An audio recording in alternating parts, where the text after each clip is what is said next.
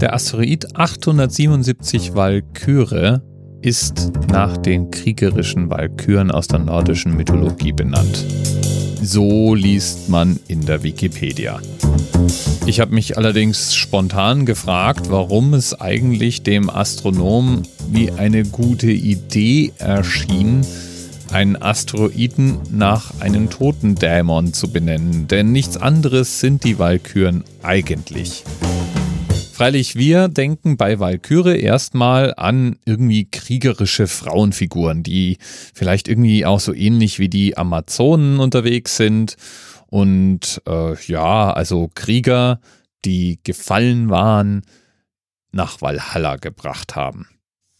Jetzt muss man allerdings mehrere Sachen sagen. Einmal war Valhalla in der ursprünglichen Wahrnehmung eigentlich keine glorreiche Festhalle, sondern im Grunde ein mit Leichen gefülltes Schlachtfeld.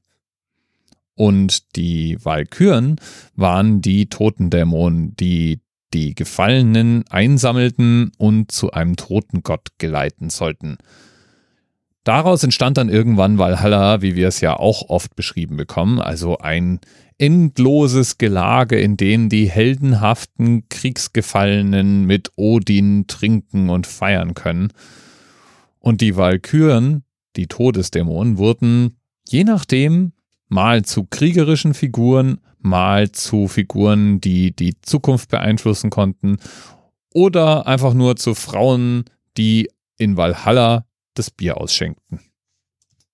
Von den Walküren wissen wir aus verschiedenen überlieferten Sagen, Liedern und Geschichten und hörten dann insbesondere auch durch den Ring der Nibelungen von Richard Wagner von ihnen. Für uns sind es also eine Art Märchenfiguren. Die alten Wikinger, die haben diese Figuren viel realer gesehen. Wenn die in den Himmel blickten und dort Polarlichter sahen, dann gingen sie davon aus, dass irgendwo auf Midgard eine riesige Schlacht geschlagen würde und die Polarlichter das Mondlicht sind, das sich in den Rüstungen der Walküren spiegelt.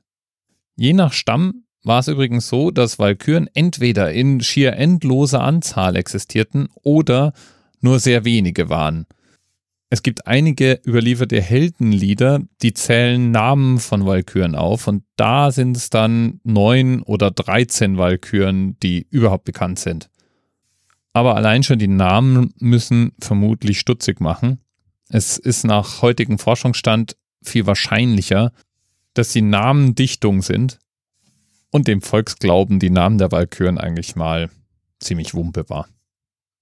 Weil Walküren ja auch ganz maßgeblich das Schicksal von Menschen beeinflussen können, rückt man sie auch in die Nähe anderer weiblicher Geistfiguren in der nordischen Mythologie, zum Beispiel zu den Nornen.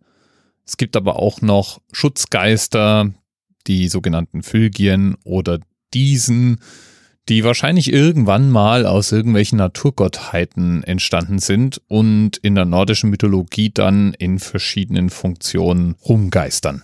Zum Glück besteht bisher keine Gefahr, dass 877 Walküre jemals bei uns rumgeistern wird.